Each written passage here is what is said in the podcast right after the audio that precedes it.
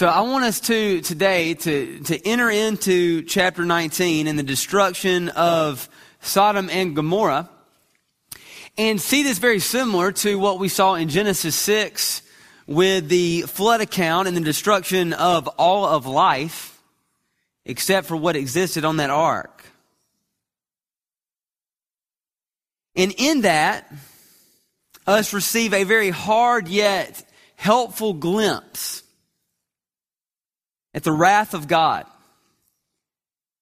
And I'm going to use a term that you might not be used to. But look at the wrath of God and his freedom to execute rightly judgment upon sinful humanity. God is the most free being in all of the universe. And he will only, by his word, he will only act within his character. God has the freedom to judge sin. In fact, it's right that he does so. And the way that he does it, though it may not seem what you and I would do, and trust me, it's not. It's right and it's perfect. And it is, listen, hear me, church, it's good. It's good. Today, I want to begin by providing you with several biblical examples, and, and here's what these are going to help us do. Uh, they're going to help us to see from really from several areas from across Scripture examples of application that God gives us in His Word that comes in response from chapter 19 of Genesis. So we're going to understand that it's possible throughout scripture to use terms like Sodom and Gomorrah and use them to mean different things. And so today as we learn to apply this text, we need to see how God does it throughout His Word. And so I'll just give you a few. We'll, we'll begin in Jude 7. You, you don't have to, there's only one chapter there. Jude, verse 7. Uh, we'll start here. You don't have to flip, just, just listen. The Word of God says, just as Sodom and Gomorrah and the surrounding cities, which likewise indulged in sexual immorality and pursued unnatural desire, they serve as an example by undergoing a punishment of eternal fire.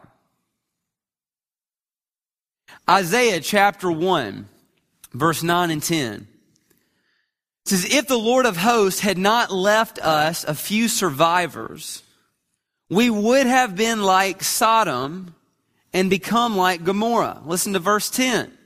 Hear the word of the Lord. You rulers of Sodom. Give ear to the teaching of our God, you people of Gomorrah. So here he uses the people, he, it's almost, a, it's symbolism. It's, you are just like Sodom. You are just like Gomorrah. I will call you likewise. Matthew 10. This is one, and you'll, this is pretty constant in this portion of the book of Matthew. I'm just going to give you one example. Matthew chapter 10, verse 14 and 15. If anyone will not receive you or listen to your words, shake off the dust from your feet when you leave that house or town. Truly I say to you, it will be more bearable on the day of judgment for the land of Sodom and Gomorrah than for that town. Wow. Second Peter chapter 2, this is the last example I'll give before we get into our outline, and there'll be several more. This is we read last last week. I'll read it again in full. Second Peter chapter 2 starting in verse 4. For if God did not spare angels when they sinned, but he cast them into hell and committed them to chains of gloomy darkness to be kept until the judgment.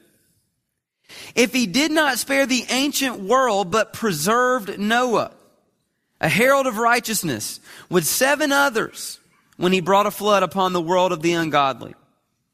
If by turning the cities of Sodom and Gomorrah to ashes, he condemned them to extinction, making them, listen church, making them an example of what is going to happen to the ungodly. And if he rescued righteous Lot, greatly distressed by the sensual conduct of the wicked. For as that righteous man lived among them day after day, he was tormenting his righteous soul over their lawless deeds that he saw and heard. Then the Lord knows how to rescue the godly from trials and to keep the unrighteous under punishment until the day of judgment, and especially those who indulge in the lust of defiling passion and despise authority. This is the Word of God. I want you to enter in now to Genesis 19. And though our outline will cover from verse 1 all the way through 29, I'm going to read for you really where we left off last week. And so we'll pick up kind of uh, right at the end where we were, around verse 15, and we'll work our way down to verse 29. This is God's Word. it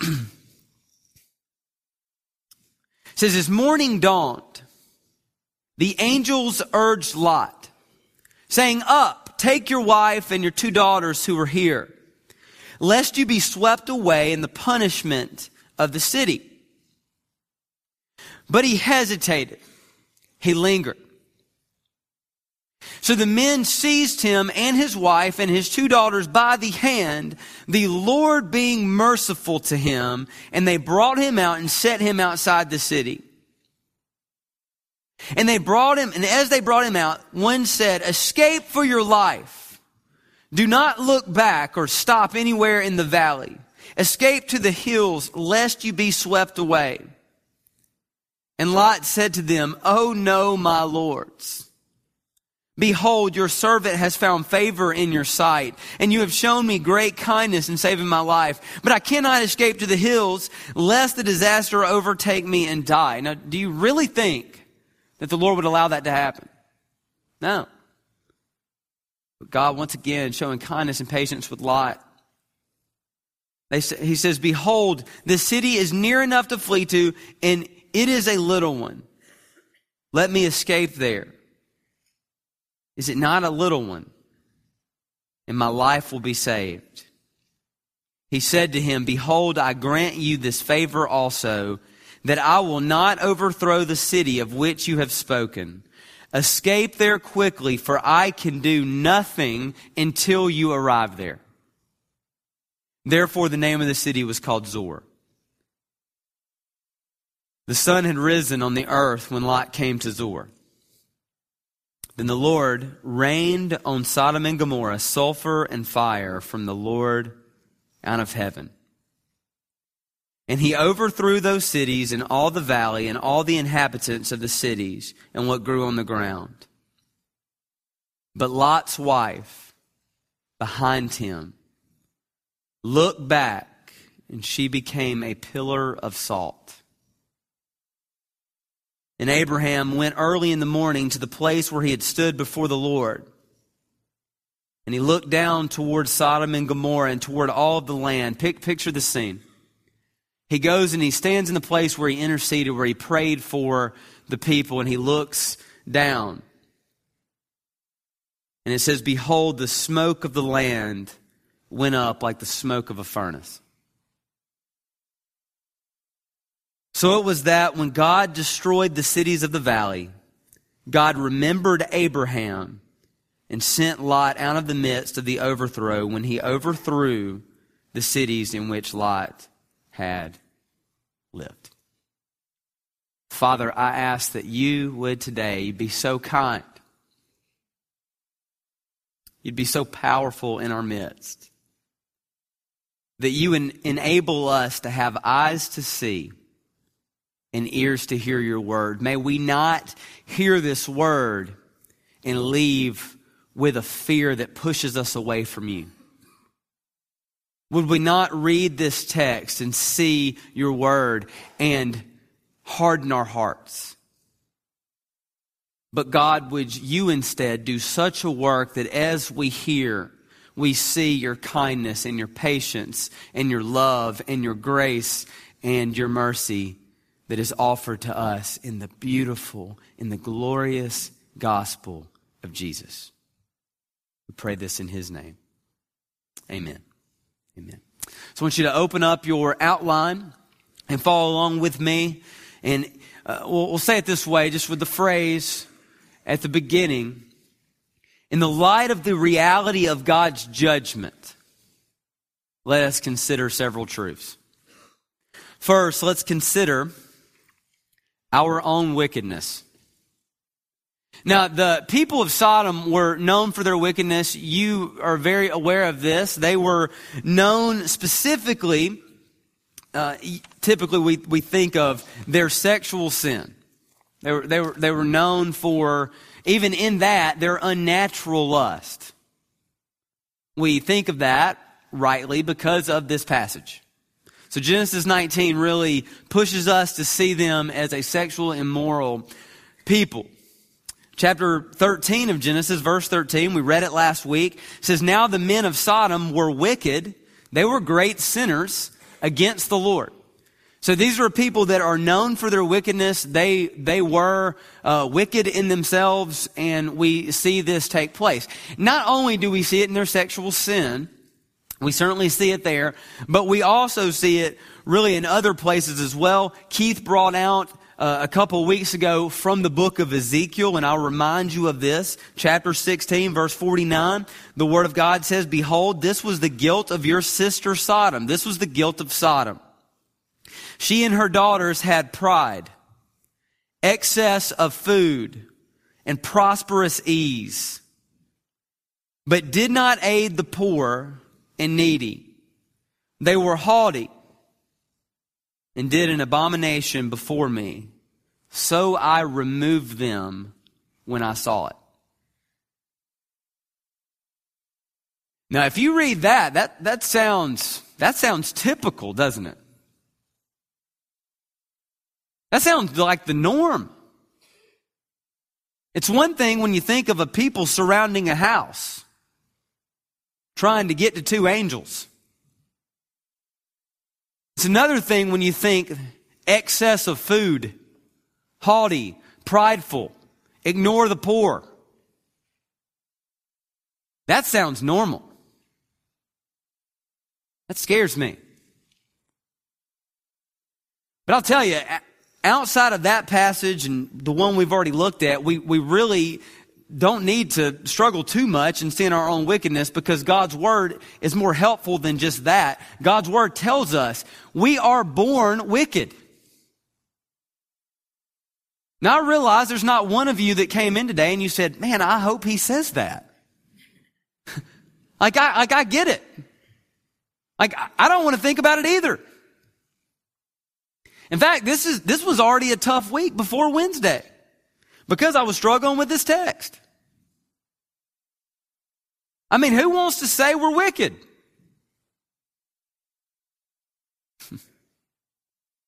but God's Word, by His grace, He tells us what we're like. And whether we want to think it or not, we are born and we it comes straight through Adam. You didn't have to do anything to earn it, you just got it. You were born wicked. You were born wicked. My, my sweet daughter, Lucy. I hadn't told a Lucy story in a while. I've told some Annie ones. I hadn't told a Lucy. Lu- Lucy's my, she's my little theologian. And uh, Lucy loves music. Um, she's, she's a sweet little singer. She sings like her daddy. if you've heard me sing, you just don't tell her I said that. Okay. She sings like her daddy. But Lucy loves music and she loves specifically to write songs. She really does. Her, her and Leela Blankenship have written some, some awesome songs. And, and really, when I say that, they are, they're theologically wonderful. It's, it's kind of strange. If you watch their behavior together and then you hear what comes out of their mouth, you think, practice what you preach, girls, you know, but uh, they, they, they have beautiful, beautiful songs they write. I, I want to read for you a song that, Ru- that Lucy wrote. And, and she, she writes, uh, she writes songs and she gets me or Catherine to write them down. And this is one I had written in my, in my notes. And uh, th- this is, this is from my five year old daughter. This is with no help from her daddy. Lucy wrote, God behold. What five year old uses that, by the way? I don't even use it. God God behold, I know we are sinners unto death. We are still sinners. Christ, will you behold us again? Isn't that crazy? I was like, who are you? And, and then I was like, Catherine's daughter. That's who you are. A little genius. But y'all, that, that's, that's what she knows. And it's not because I promise. Like when you come in our house, we don't have like the flood drawn on the wall or anything. Like it's, it's not like that. Like, this is my little girl understanding what we are actually like. And you know, if you open up your eyes to see yourself, you know this is true. For us to understand and be able to rightly apply this text and understand God's judgment and to consider his judgment, we must first see our own wickedness. We must. Because if not, you know what we do? We point to Sodom. Don't we? We point to Sodom. When I make that point, I also want to say, and I believe we get freedom here in God's Word. Please don't walk out of here only taking this statement. Don't take it out of context. But in Scripture, God gives us the freedom to call wicked things wicked and wicked acts wicked. And we live in a culture that says you cannot do that. But I want you to hear this, this guy say, But I understand my own wickedness. And if I point, let my pointing be out of love and mercy and kindness for another. For us to understand God's judgment, we must understand our own wickedness. Romans 3 there's no one does good. No one does good. No one's righteous. No one does good. Like you, you just don't. You don't do good. Romans 5, sin entered the world. How? It just came through Adam. We were born, we got it. How did righteousness enter? Through the Son of God. Through one man, sin entered. Through one man, righteousness entered. Give you a couple of statements that might help you a little bit. This is actually, I got a little help from Jared and Kyle. One of them is Jared's statement, one of them is Kyle's. I won't tell you which one's which, but here we go. Hey, here's a couple ways to think of this. The source of our wicked ways is that we were all born with wicked hearts. The source of our wicked ways is, is that we were born with wicked hearts. I like this one. Sin is not primarily an action, but it's a disposition. Sin is not primarily an action, but it's a disposition. We, we see that really from the, the text that Pastor Keith read earlier. And it's one that our college students are, are studying right now going through the book of Mark. Uh, listen to the word of God again. I'm going to I'm going to read this passage from Mark 7, starting in verse 14. But it says, and he called the people to him again, and he said, Hear me, all of you, and understand. There's nothing outside a person that by going into him can defile him. And you'll, you'll remember the, the scene, the Pharisees, they come up to Jesus and they're, you know, why do your disciples not wash their hands when they eat? And I always want Jesus to be like, I don't know, but, you know, like, I mean, who doesn't want, why wouldn't you wash your hands when you eat? But anyway, he, he says, it's gross, but it doesn't plague them spiritually. Okay? And so listen to me. He gets them together and he says there's nothing outside a person that by going into him can defile him. But the things that come out of a person, that's what defiles him. And when he had entered the house and left his people, his disciples did exactly what I would do. And they come back and they say, I still don't get it. Explain it to me again. And he said, Do you not see that whatever goes into a person from outside cannot defile him, since it enters not his heart, but his stomach, and it's expelled? Thus he declared all foods clean. And he said, What comes out of a person is what defiles him. For from within, out of the heart of man, it's out of your heart. Listen. Comes evil thoughts, sexual immorality, theft, murder, adultery, coveting, wickedness, deceit, sensuality, envy, slander, pride, foolishness. All these evil things come from within and they, they defile a person. See, you and I know, like, we're capable. We, we have the capability to commit any grievous sin. Like it's literally the grace of God. Like I, I can, I could give you list after list after list of the grace of God that's upon my life. And from before I was a Christian. Who my parents are. Where I went to school. What I did. How he protected me. How I met my wife. I, I, I, can go through lists and lists and, and understand God, listen, God has protected me and He's protected each one of us because you're here. But before we can talk about Sodom, before we can go any further, we, we got to understand our own wickedness. Secondly, in light of the reality of God's judgment, uh, let's consider also our own suppression of truth. Suppression of truth. This comes and it's very easy to see in the, in the scriptures. You'll remember last week we saw it. The angels say, tell everybody to get out. Tell everybody to get out of this city. For God's going to overthrow it. And they did what? They said, Oh, this is a joke. You must be kidding. The angels tell Lot and his family, get out of here. God's going to overthrow the city. And they just hang out. Suppression of truth is so dangerous.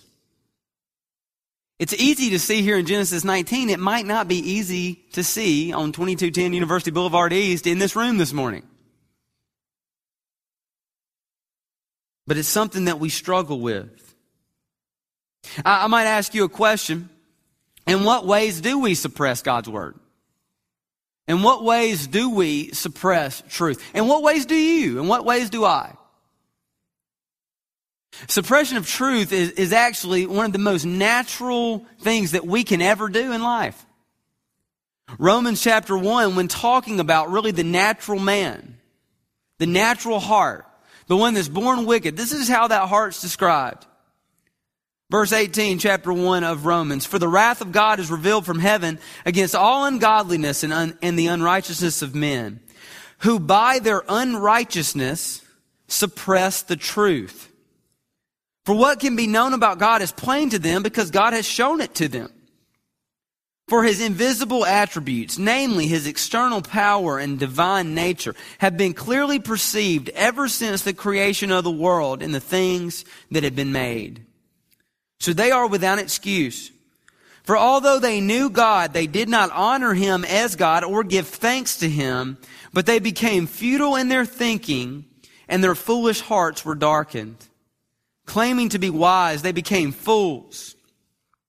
And they exchanged the glory of the immortal God for images resembling mortal man and birds and animals and creeping things. Therefore God gave them up in the lust of their hearts to impurity to the dishonoring of their bodies among themselves, because they exchanged the truth about God for a lie, and they worshiped and served the creature rather than the Creator who is blessed forever. Amen. You know, I, I, you probably get what is being said here in the text. But if you don't, I'll give you the very, very simple uh, breakdown of it. And it's this, is that God reveals things to us. God reveals truth to us. For you in this room, He reveals to you special revelation, revelation from His Word, Word that He has specifically written down for us to hear. And suppression is when we hear something, we see something, and we recognize that it's true, but then we act as if it is not. We take what we know and we say we're not going to heed to that. Instead, we are going to think this way. we're going to do this. That's suppressing truth. And so in a, in a very, the reality is this, is that you suppress truth every time you hear it, you're convicted by it, and you don't respond to it appropriately. So like as James might say, it's like God's word's like a mirror. You look in the mirror, you see what you're like. What happens when you walk away and you do nothing about it? You suppress truth. He says that's hearing only, not being a doer. But for you and I, there, there are there are subjects and there are realities that we may know about God. In fact, your struggle may be the justice of God. It may be judgment. It may be the wrath of God. It may be hell. And you would not be the first person that's had a struggle with uh, such a subject as the wrath of God. In fact, more than likely, all in the room have struggled. But yet, the truth is that God must punish sin. And God is perfectly right in doing so. And so, for us to suppress any truth, specifically today, the truth of that God will punish my sin, is destructive, it's deadly. And so, as we watch these people here in Genesis 19 say, uh, Are you kidding? This is a joke. That can't be. You know, think about what we know from Ezekiel. They probably said, we got plenty of food. We got plenty of stuff. Everything's all good. And yet it wasn't all good. God's word tells us it ain't all good. And for us to suppress is deadly.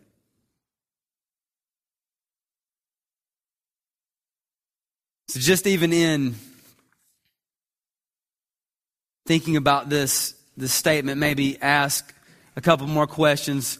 When do we in our lives forget to thank and honor God? I mean, if you're like me, that's, that probably is a little more convicting. Man, there's all kinds of gifts that He has just provided for me. Every good and perfect gift comes from the Father. How many times do I thank the Father? How many times do I honor Him? How many times do I live in response to His gift? to me? What about when we look to creation for what only the Creator can provide? That's idolatry. But is that not what we have done time after time, day after day?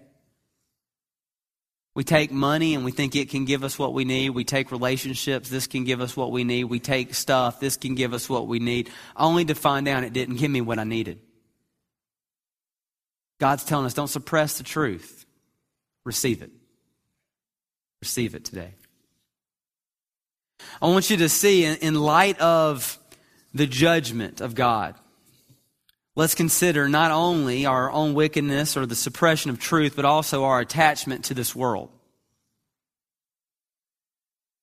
I, think this may be the, the most shocking part of Genesis 19 for me. It's, it's kind of it's kind of like and I remember I, I, watched the show 24. I don't know if you if any of you did anybody watch 24? Anybody? Right, there was a lot of you. If you finished it, you have something wrong with you a little bit. You know, like like it's it's the same thing happening every time, and you're like, Jack's to live. You know, like this, it's it's crazy and it scares me because I'm like, this is probably what life's really like. But anyway, I remember watching the first season, and you know they don't hold back much. And, uh, it, you know, it gets to the end and, and his wife is taken in custody and, and, and you think, well, surely his wife's going to live because there's no way they would take her from this show. Season ends with what? They take his wife. I remember being shocked.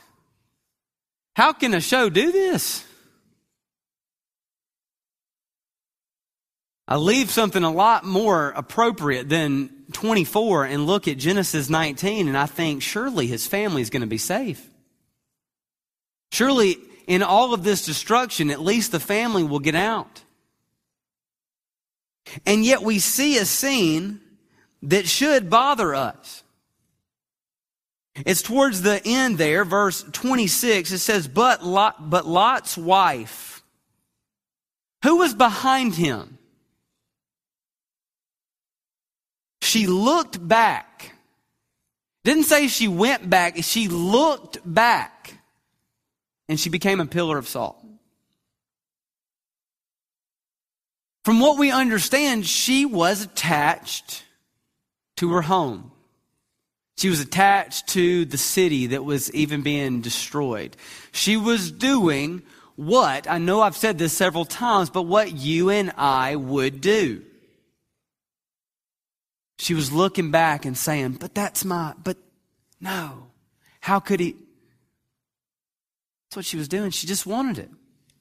She wanted her house. She wanted what she had gained. She wanted her stuff. And yet, in the freedom of God, in the freedom of his judgment, he rightly took her life. I want to read for, for you once again an example from God's Word, giving us application. This is in Luke 17. Listen to the scripture.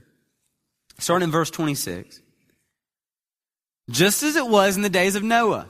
You'll see another connection to Noah and then, and then back to Lot. Just as it was in the days of Noah, so it will be in the days of the Son of Man.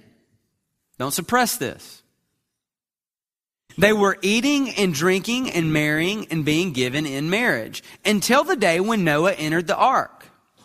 And the flood came and destroyed them all. It was normal life until it wasn't. You see? Likewise, just, just as it was in the days of Lot. They were eating and drinking and buying and selling, planting and building. But on the day when Lot went out from Sodom, fire and sulfur rained from heaven and destroyed them all. So will it be on the day when the Son of Man is revealed. Now, I had a, a, a different, but in a sense similar thing happen this past week. Had a, there was a lot going on, you know, and, and Monday and Tuesday we're studying, we're working, we're doing our, doing our thing in the, in the office and preparing. Uh, but I also had something else going on. I was trying to buy a truck. And I did, by the way. I bought a truck. Catherine said it's only so long a Duncanville man can drive a Prius. So it, it's uh, it's of here now. So, so yeah. If you want one, call me. I got it. Okay, but but uh, but bought bought a truck. And so you know, I, it was I, I get something in my mind, and so like I want to you know get it accomplished, and so it was like on my to do list for at least a month, and so I was just like, got to do this, got to do that, got to go. So like I'm literally kind of it was like half and half. Like I'm like concerned about important things. And then there I was concerned about, you know, am I going to find the deal that I'm looking for? So I was calling Kent. I called Kent a few times and asked him what they got at Toyota. I called, I was, I was just bugging people about it. And then Wednesday morning happened. And I get a text from my sweet friend who I see in the back now, Jennifer, and uh, that, that Bruce had a heart attack. And they were on their way to the hospital. And so we know the way this, the rest of the, the story has gone and the, and the week has been. And from that moment, I, I had, I had bought the truck Tuesday afternoon, didn't pick it up until Wednesday afternoon. Let me just tell you, it didn't matter a whole lot to me Wednesday when I went to pick up that truck. It is a perspective. Perspective that we needed. And I know that seems silly, but, but you know exactly what I'm talking about. How things that shouldn't matter are mattering. Until we realize the proper perspective when we see, man, we're missing the whole picture. We're missing how precious the life is. We're missing how precious truth is. And God's word today is leading us to say there's nothing more important than what we are believing about this word. to the extent that we don't believe, to the extent that we suppress, to the extent that we shy away, will be the extent that we attach ourselves to what we see. It'll be the extent to what we, how we attach ourselves to this world. And as many blessings and gifts that God gives us here in this world, they are not, to be our God. They are not to be what rule our hearts. He alone is. See, this world is good, but for only one reason. It's because God blesses and God gives and God provides in it. Because He created it. The moment we take our eyes off of Him, that's the time when we lead ourselves down a road of destruction.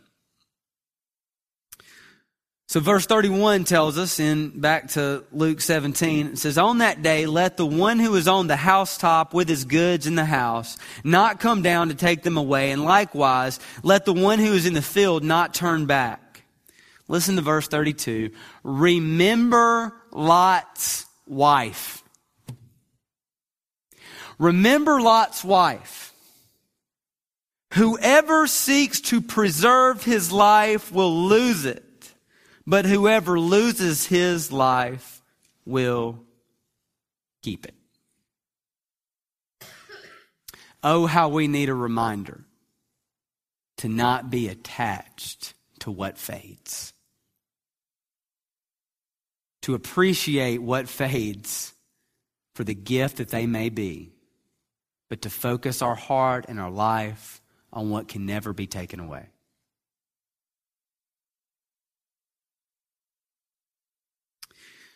In light of the reality of God's judgment, let us also consider our only place to flee. You see there in Genesis 19, the judgment is coming. And the angels tell Lot to flee, flee to the mountains. He doesn't think he can go there and be safe. And so they say, okay, sure, you can flee to that little city.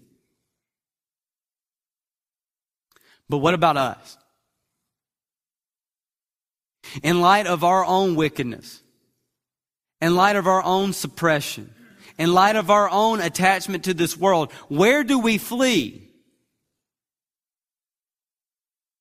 And people, God's word is so clear. Our only place to flee is Christ Jesus. The good news of Jesus Christ. That's the only place to flee in the redemptive work of Jesus Christ. The only place for us to go. To give what I believe if KJ was here, what KJ would say is, is this, is that the Son had to become our Sodom. For what? For us to be set free. For us to have a place to take refuge. For us to have a place of security. And not just that, for us to have a place of family and kingdom and a home.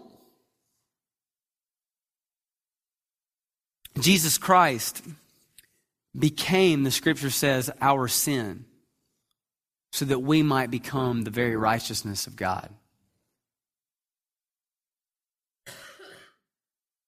See, as I've reminded you before, I will remind you again. Your sin and my sin must be judged. Like it will be judged. Like as sure as he judged Sodom, he will judge your sin. And he will judge my sin. My sin will not go unpunished.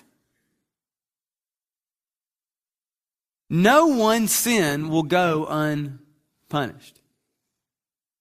But for the one who sits, who rests in Christ Jesus, our sin does not fall upon our own head, but it fell upon the Son as he died in our place. And our life is now given as the Son of God rose from the grave and as we have looked to him and received. See, the, the beauty of the gospel is this, is fleeing is looking. To flee is to receive. To flee from God's wrath is just to simply receive the goodness of the Son. It's to take it like a gift, like He just hands it to you. He says, if you'll receive this gift, it's yours. This is your refuge. This is your place to flee. This is your way out. This is your way not only out of destruction, but into the family of God. Just receive it. Just receive the Son. I don't understand how someone can suppress that and not receive. I don't get it. And if you're tempted to ignore what's being said today, if you're tempted to push it away, I tell you, and I ask God, God, please enable them to receive your gift of grace today. Just to look at Christ.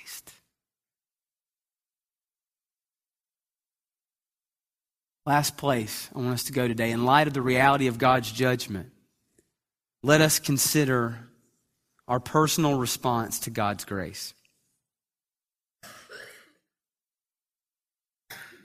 You know, do I suppress the truth that I've heard or, or do I savor it? Am I willing to come to him? If I, if I don't know him, if I've never uh, received him, am I, am I willing to receive him today? Do I desire to receive him? If you do, literally, just look to it. Look to him. He's here. Receive him. If I've been tempted to suppress truth today for the things that He's doing in my life, thank Him today. Thank Him in response. Thank Him for His patience. Thank Him for His kindness and His grace and His mercy upon us. Thank Him. Our personal response to God, God's grace, let's remember the mission, the urgency of the Great Commission. That, that there is an entire world that must hear to receive. Who's going to take them the message? Who's going to proclaim to them, you can be reconciled to God? For the word of the Lord says, today is a day of salvation. Will we take the message? We must respond appropriately to God's grace. So I ask Kyle if, if you will come up. And, and as Kyle comes, today our, our response, when we think of, and when we consider the very judgment of God, is our response is to turn and look at the grace of God, to look at the gospel of God, to look at what He's done for us in Christ Jesus. If you have never believed, flee to Him today. If you're suppressing, flee to Him today. Turn and look, turn and receive the beautiful Word of God.